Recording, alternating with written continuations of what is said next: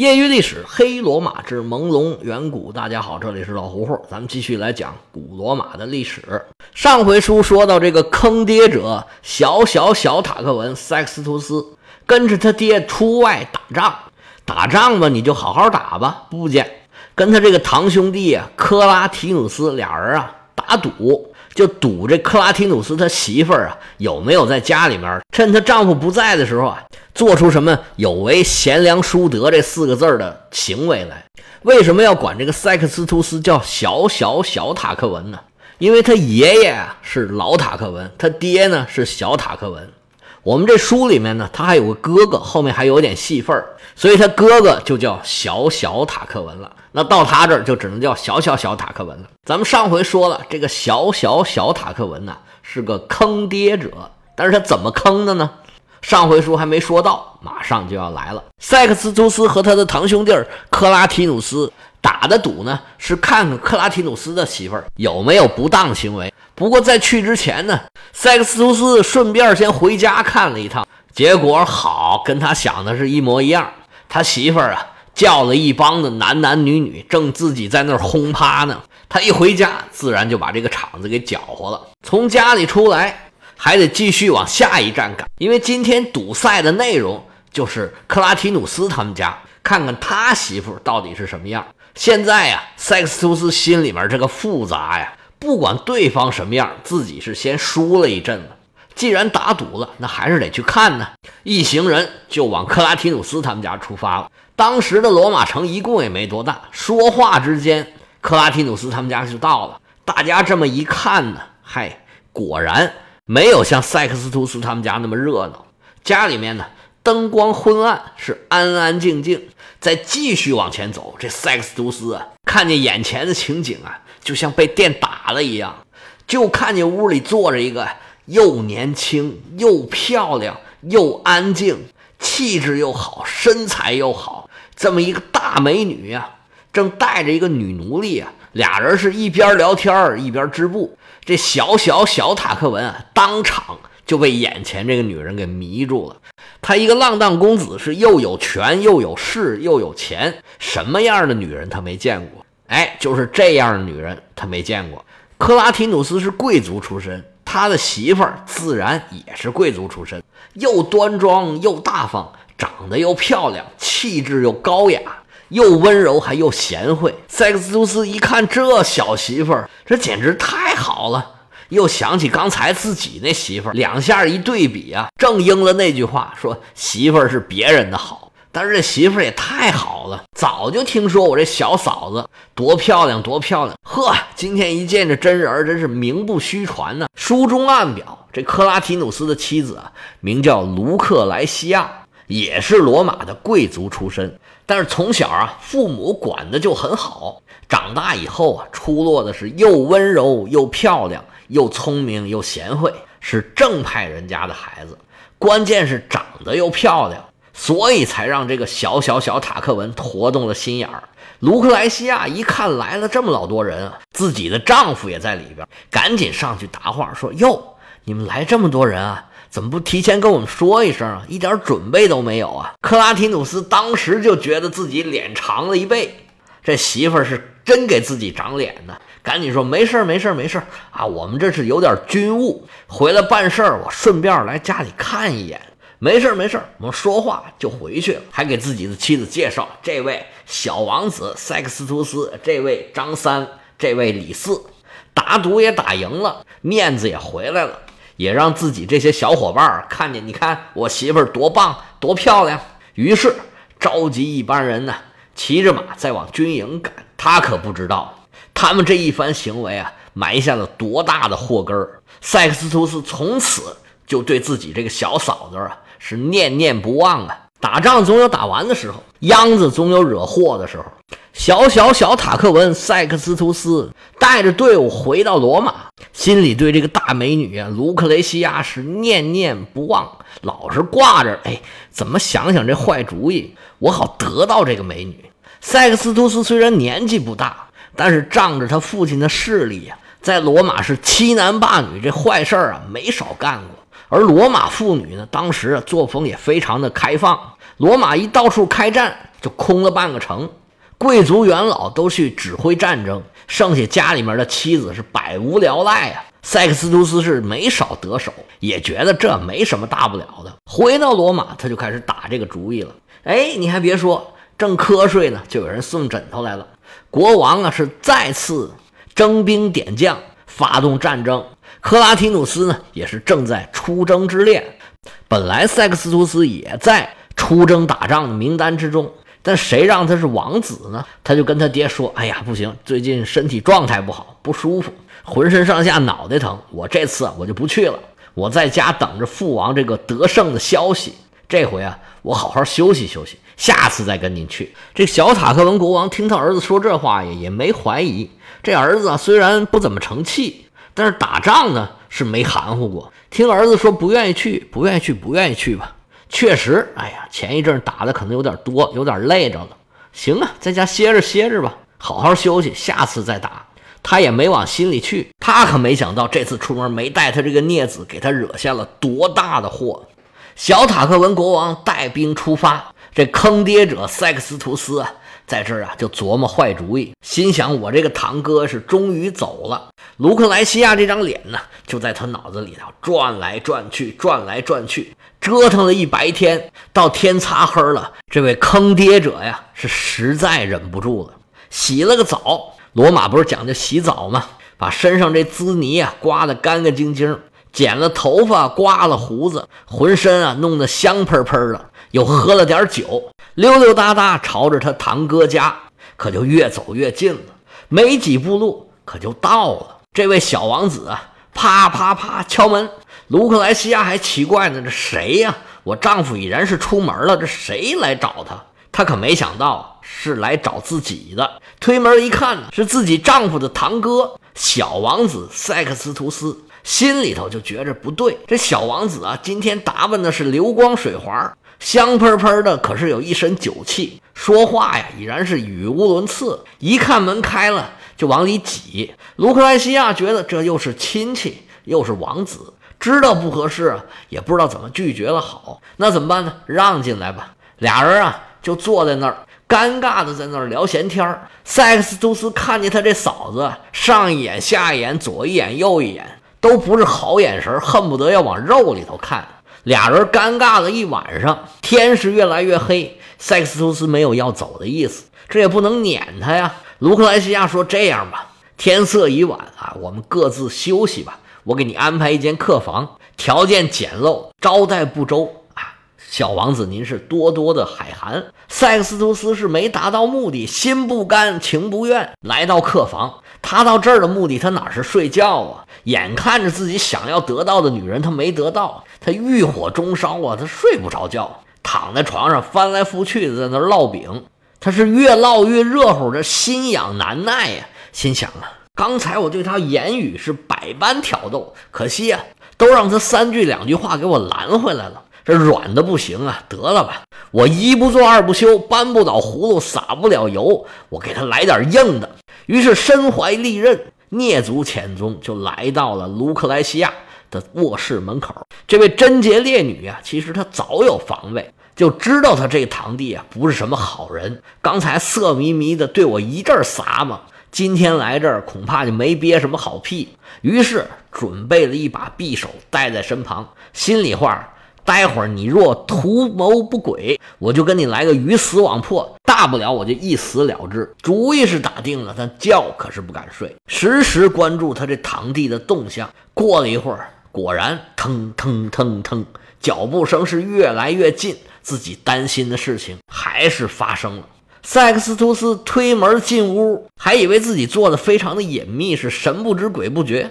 没想到一进屋就发现这个美女小嫂子正瞪着一双大眼睛在看着他呢。塞克斯图斯嬉皮笑脸的就往前头凑，卢克莱西亚把刀拔出来，俩手握着刀把，刀尖对着对方说：“王子，请你自重，你再往前凑合，我可就喊人了。”塞克斯图斯哈哈大笑，说是没错，这是你家，可是这罗马呀，整个它就是我家。你叫得人来，他们又敢把我怎么样？你丈夫啊，出门在外打仗，你在家一人啊，孤独寂寞冷，正好晚上我过来陪你 happy 一下，咱们多好啊！你别忘了，我可是王子啊！而且你看我这块儿，我这样，我这个儿，哪点不比老公强啊？卢克莱西亚说：“呸！你给我闭嘴！你身为王子，你不好好做人，你仗势欺人。”你跑到我们家欺负我一个弱女子，你算什么本事？这王子说：“我哪是欺负你呀，我这是喜欢你呀！你要知道感恩呐，多少女呢上赶着我都不理他们呢。”卢克莱西亚看他越凑越近，柳眉倒竖，杏眼圆睁，说：“停！”把这个刀尖往后一转，说：“你再过来，我就给自己来一下。你费尽心机，只能得到一具尸体。”我做鬼我都饶不了你！塞克斯图斯哈哈大笑说：“你呀，还别跟我来这套！你这样的女人我见多了，装什么贞洁烈女啊？你要是敢死啊，那就更有意思了。你们家不是有奴隶吗？我找一个男的奴隶，把他一杀，剥光了衣服，把你们俩扔一块儿。”到时候啊，你是百口莫辩，你跳进黄河你也洗不清了。我们这儿没有黄河，你跳进台伯河你也洗不清。卢克莱西亚一听这话，是万念俱灰。自己是一个弱女子，对方是带兵打仗的将军，反抗肯定是反抗不了了，就连死都没办法死，只好让这位小王子塞克斯图斯逞了自己的一时之快，然后是心满意足，哼着小曲儿回家去了。他可不知道啊，身后已然惹下了塌天的大祸。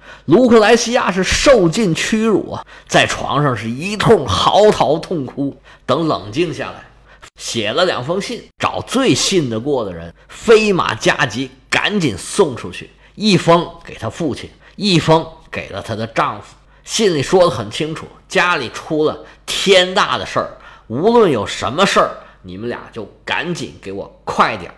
尽快，尽快！十万火急，赶紧回家。他这两位至亲的亲人虽然是不明就里，但是知道出这个事儿是非同小可，赶紧带着自己最好的朋友，也能帮得上自己忙的人，各挑一匹脚程最好的马，赶紧往回家赶。他父亲带了一个人叫瓦莱里乌斯，这也是罗马的一个元老。